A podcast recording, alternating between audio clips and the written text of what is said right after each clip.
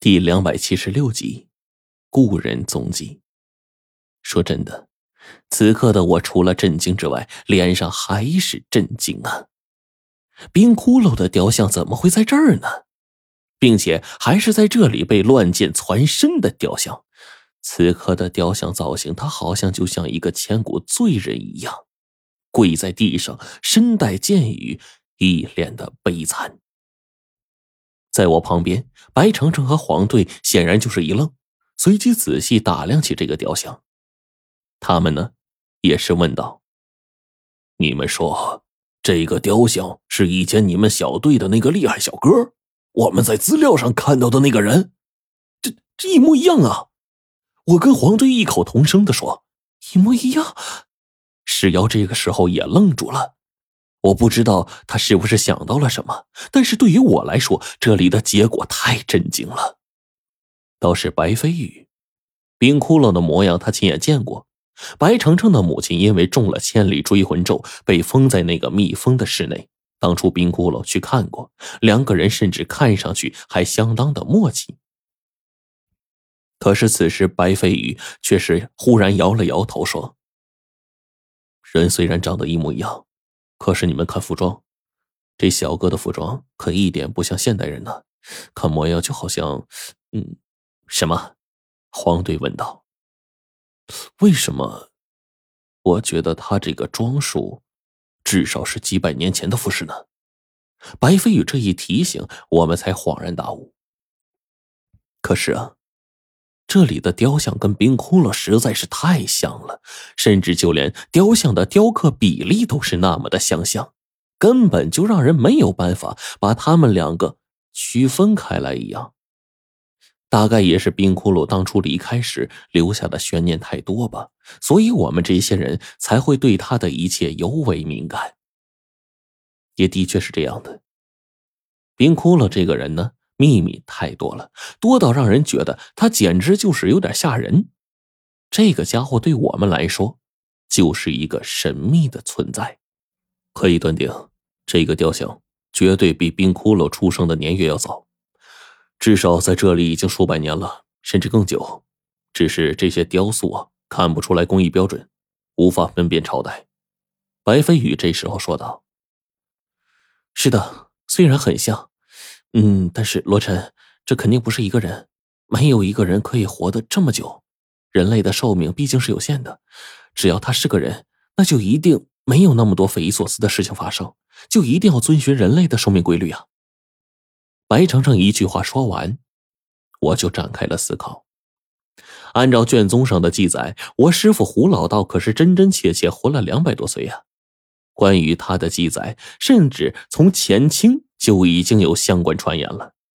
到了民国建国之后的那几次匪夷所思的事件，则就更加明白，更加可以证实。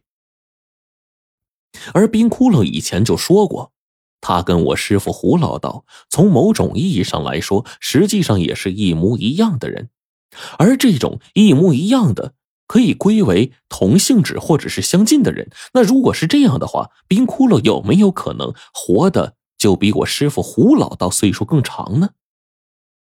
此刻呀，我赫然发现这种可能也不是没有。便在这个时候，我又趁机啊，把这冰窟窿的雕像，以及那边四个恶鬼的雕像，全都仔细探查了一遍，但是终是再无所获。而我的内心深处，此刻便留下了一个谜：老鬼。你说咱们这是不是撞鬼了呀？这时候我郁闷的对黄队喊话，因为我觉得呀，这件事的确有些不可思议，便问了黄队一句。可是黄队他他又愣神了。我本来以为呢是他的多重人格呀又犯了，顿时又变回了之前那种沉默寡言的性格。可是这个时候我却听到了黄队口中念叨了一些词。听到这些东西的一瞬间，我就被镇住了。还记得冰窟窿他临死之前，最后对我们吩咐下来的一些事吗？当时啊，他把我叫进去，将我师傅胡老道的本事传给了我。就属黄队跟这家伙聊的最长，聊的时间呢，特别的旧。上次巴山遇洞的时候，在那恐怖的矿洞之中，还有那座地下宫殿，黄队更是循着冰骷髅生前的嘱托，口中念着一些我们听不懂的晦涩咒文。他同时呢，也教给了我很多，但是却因为黄队上次的那些咒文。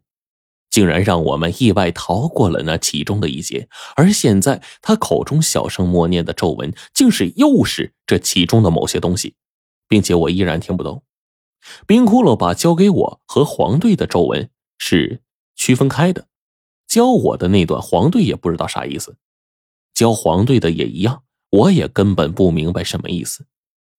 而现在他口中开始逐渐念了出来一段晦涩无比的口诀。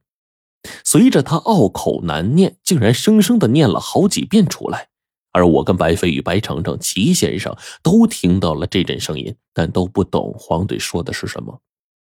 那个幸存下来唯一的一个法师更是如此，还以为是这混蛋发神经病了呢。老狗！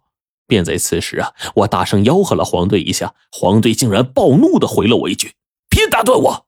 这他要干什么呀？我此刻莫名其妙的看着黄队，我就搞不清楚他的目的。终于不多时，黄队开始双眼不停的扫量起来。郭道长这个时候一脚忽然踢到了什么东西，随即啊，黄队一听这声音，当即走过去把那东西捡起来，那竟然是一颗紫红色的铜针，一尺来长。竟然跟冰窟窿用过的铜针一般无二，但是只有一点，就是这根铜针啊，早已随着年代的久远腐蚀的不成样子了。良久，看到这根针的时候，我才回过神来呀。黄队却不说话，而是选择继续往前走。很快，他又在地上找到了三根同样腐朽严重的铜针，其中一根更是已经强烈的腐朽，从中间断掉了。